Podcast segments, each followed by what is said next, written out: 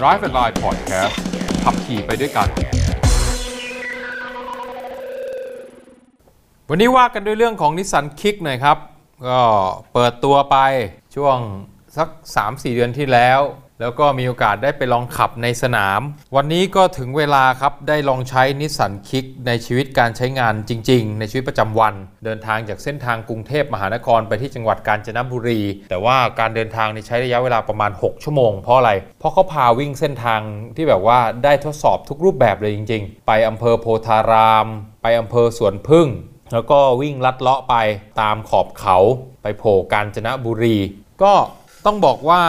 3 สิ่งนะครับสสิ่งที่ผมเคยประทับใจ แล้วก็ชื่นชอบกับนิสสันคิกเลยคือ 1. ดีไซน์ครับ เป็นรถที่มีดีไซน์ให้อารมณ์ว่าใหม่ โดยเฉพาะกับรถของนิสสันต้องบอกงี้เพราะหลังๆ รถของนิสสันเนี่ยเวลาออกรุ่นใหม่ๆเนี่ยมันจะมีบางอย่างที่ทำให้ตะขิดตะขวงใจว่าเอ้ยมันใหม่หมดจริงหรือเปล่า เพราะว่าอะไร เพราะว่านิสสันมักจะมีการแชร์ชิ้นส่วนหรือว่าบางอย่างเนี่ยมาร่วมกัน มันก็ดูติดติดขัดขัดผมยกตัวอย่างเช่น หัวเกียร์นะฮะพวงมาลัยแบบเนี้ยแต่พอเป็น Nissan Kicks เนี่ยเออมันให้ความรู้สึกว่าออมันมันมันใหม่หมดจริง มันเป็นรุ่นใหม่จริง อย่างที่ 2 ก็คือว่าพื้นที่ห้องโดยสาร คือเป็นรถที่เห็นแล้วคิดด้านลบก่อน เข้าใจไว้ว่าห้องโดยสารทางด้านหลังเนี่ยมันจะคับแคบ คือนั่งแล้วอาจจะมีข้อจำกัด เช่น พวก CHR พวก HRV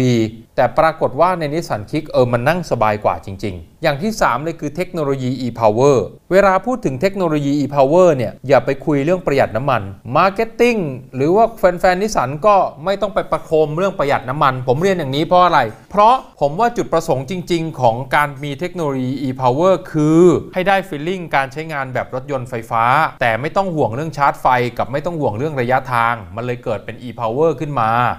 ขับเต็มเหนียวเต็มที่เลยเนี่ยอัดอัดรอบเนี้ยผมขับเต็มพิกัดเลยนะ ผมว่าน่าจะอยู่ประมาณสัก 10 9 9ถึง10 กิโลลิตร แต่ขับสนุกขับมันจริง ๆ เพราะนั้นนี่คือ 3 สิ่งที่ประทับใจ แต่ไปคราวนี้ขับคราวนี้ได้ความประทับใจเพิ่มกลับมา ได้อะไรเพิ่มมา 1 ช่วงล่างครับ จาก 3 อย่างแรกที่ว่ามาบวก 1 เข้าไปคือบวก 1 ช่วงล่างเออไม่น่าเชื่อ เพราะว่ามองเผินๆ มองผ่านๆ เข้าใจว่ารถคันนี้ทำเพื่อเน้นการใช้งานในเมือง เพราะฉะนั้นก็คงจะเออเน้นให้คล่องตัว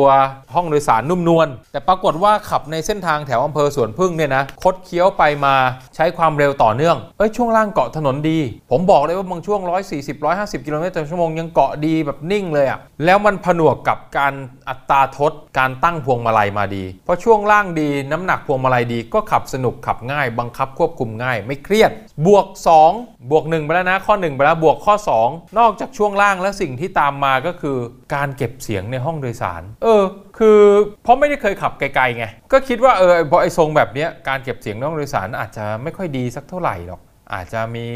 ต้องบอกว่าเสียงรบกวนเยอะบ้างก็ก็ยังพอรับใจรับได้ ปรากฏว่าก็มีนะครับเสียงรบกวนที่เข้ามาเวลาใช้ความเร็วสูง แต่ว่าก็มีนิดหน่อย ก็ไม่ได้ถือว่าเยอะมากอะไร บวกข้อที่ 3 เลยคือฟังก์ชันในรถให้มันใช้งานง่ายนะไอ้ระบบที่ต่อ Apple CarPlay คือคำว่าใช้งานง่ายของผมนี่ต้องเรียนรู้การใช้ครั้งแรกก่อนนะ ผมบอกได้เลยอะผมผมพนันเลยว่าคนที่ไม่เคยใช้ครั้งแรกแล้วไม่ถามนะไม่ให้เจ้าหน้าที่ทำให้หรือว่าไม่ไม่รู้ว่าต้องทำยังไงนะ คุณงมโขงเลยแหละ ซึ่งถ้าจำไม่ผิดไอ้หน้าจอชุดนี้ที่อยู่ใน Nissan Kicks คือหน้าจอชุดเดียวกับที่อยู่ใน Nissan Almera ใหม่ในตัวท็อปนั่นแหละ เพราะนั้นคุณเรียนรู้ถ้าเรียนรู้ปุ๊บเออว่าเชื่อมต่อไงปุ๊บให้มันใช้ง่ายนะตัว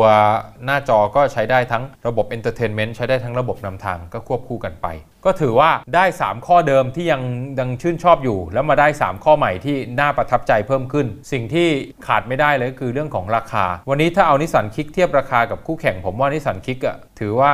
ดีกว่านะสำหรับผมนะถือว่าดีกว่า แต่ต้องไม่ลืมนะครับว่าทั้งนี้ทั้งนั้นเนี่ยคุณต้องเข้าใจก่อนว่าคืออะไร อย่างเช่น บางคนได้ยินว่า e-power ไม่เข้าใจซื้อไปแล้วบอกผิดหวัง มันไม่ประหยัดอย่างที่คิด ประหยัดน้อยกว่าไฮบริดของ Toyota อีกอย่างเนี้ยคือมันไม่ได้เป็นอย่างนั้น เพราะจุดประสงค์หลักจริง ๆ แล้วเขาต้องการให้คุณได้ feeling รถไฟฟ้า ไม่ต้องห่วงชาร์จไฟ ไม่ต้องห่วงระยะทาง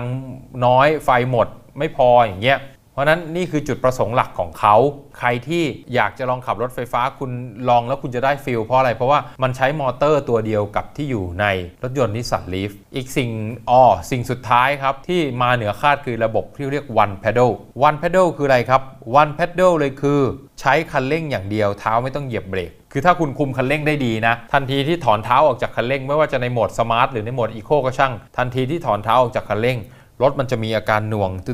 ดๆไปจนชะลอจนหยุด เพราะนั้นก็ ทำให้การขับในเมืองก็ขับง่าย แถมยิ่งขับไกลๆเนี่ยจังหวะอย่างผมยกตัวอย่างว่าใช้ความเร็วขับทางคดเคี้ยวเนี่ยพอจะถึงทางโค้งเนี่ยแทนที่ทุกทีเราถอนเท้าออกจากคันเร่งแล้วแตะเบรกใช่ะอันนี้แทบไม่ต้องถอนยกเท้าออกจากคันเร่ง แล้วก็ความเร็วมันจะชะลอตัวลง แล้วพอเข้าโค้งไปปุ๊บก็เติมคันเร่งต่อแค่นั้นเองก็เป็นบทสรุปที่ได้มาจากการจนบุรีในคราวนี้ เป็นบทสรุปที่พอจะบอกได้ว่า ถ้าสนใจแล้วก็เป็นตัวเลือกที่ดีนะครับ กับรถยนต์นิสสันคิกส์ในเทคโนโลยี e-power อย่าไปคิดประหยัดแบบสุดโต่งคิดแค่ว่าเราได้เทคโนโลยีเรียนรู้เทคโนโลยีรถไฟฟ้า ได้รู้ได้เตรียมตัวตัวเอง ก่อนที่จะใช้รถยนต์ไฟฟ้าคันต่อไปครับ